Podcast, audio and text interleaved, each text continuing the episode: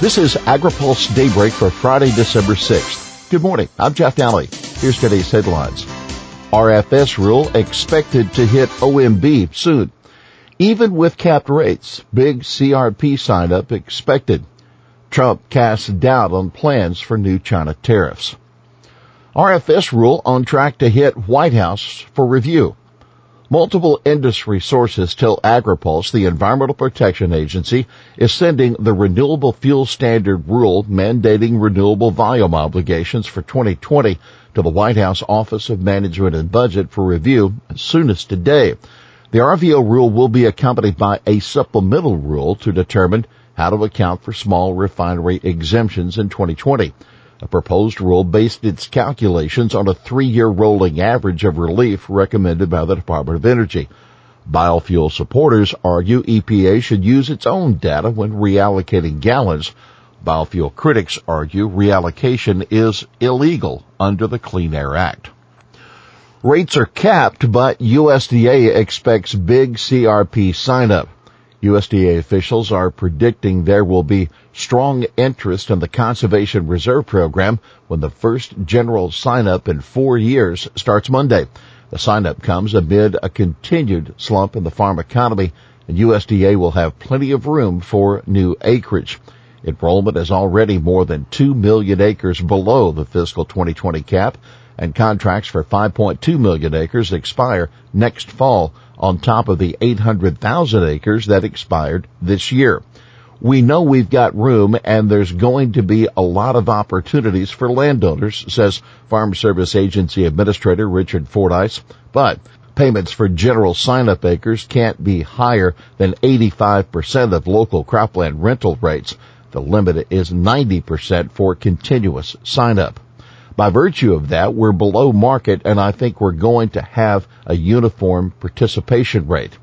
Brad Karmen, FSA Assistant Deputy Administrator for Farm Programs told AgriPulse Thursday, I don't think we're going to see regional dislocation because of rental rates. A study from the USDA's Economic Research Service says that limit would have had a major impact on payments under the last two signups USDA conducted. Trump puts new China tariffs up in the air. President Donald Trump uh, yesterday threw into doubt U.S. plans to hit China with new tariffs on December 15th.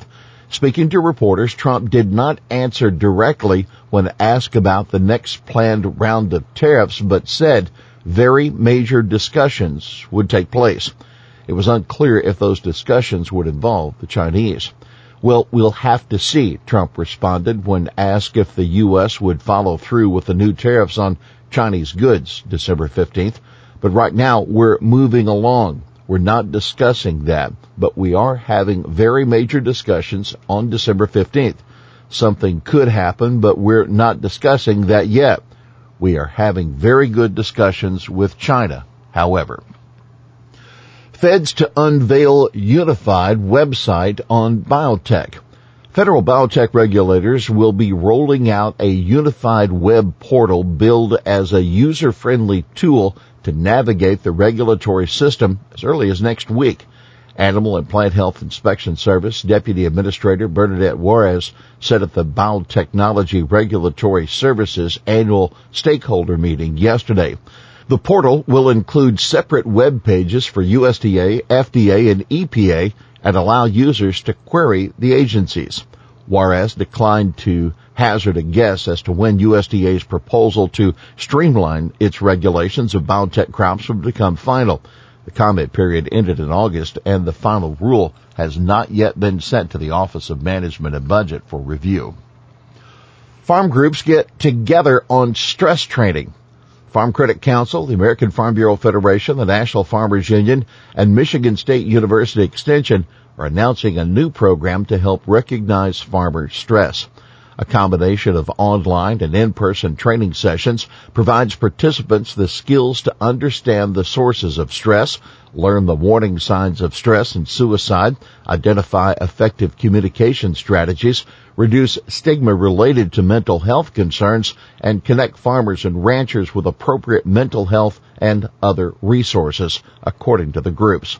A press briefing is scheduled for Wednesday. EPA okays use of sodium cyanide to kill predators. Ag groups praised an EPA decision yesterday allowing continued use of sodium cyanide in M44 devices to kill wild predators, mainly coyotes. M44s are an important tool for livestock producers, and we applaud Administrator Andrew Wheeler and his team at EPA working with USDA to ensure that ranchers maintain access to this predator controlled device. That Public Lands Council President Bob Skinner. EPA said the revised decision enhances protections by increasing the distance for device placement with a new 600 foot buffer around homes and extended barriers around roads and public paths. Environmental groups criticized the move, saying the new restrictions likely will be ignored. This appalling decision leaves cyanide traps lurking in our wild places to threaten people, pets, and imperiled animals, said Collette Adkins, Carnivore Conservation Director at the Center for Biological Diversity. We need a nationwide ban. Here's today's He Said It. Folks in rural America will have to wait even longer to get broadband as you finally collect the data you need. That Pennsylvania Democrat Michael Doyle, chairman of the House Energy and Commerce Committee's Subcommittee on Communications and Technology, to FCC Chairman Ajit Pai, who announced Wednesday the commission was scrapping a Rural 4G plan because of bad data. Well, that's Daybreak for this Friday, December 6th. AgriPulse Daybreak is brought to you by Watkinson Miller and Dairy Management Incorporated. For the latest news out of Washington, D.C., visit agripulse.com. For AgriPulse Daybreak, I'm Jeff Daly.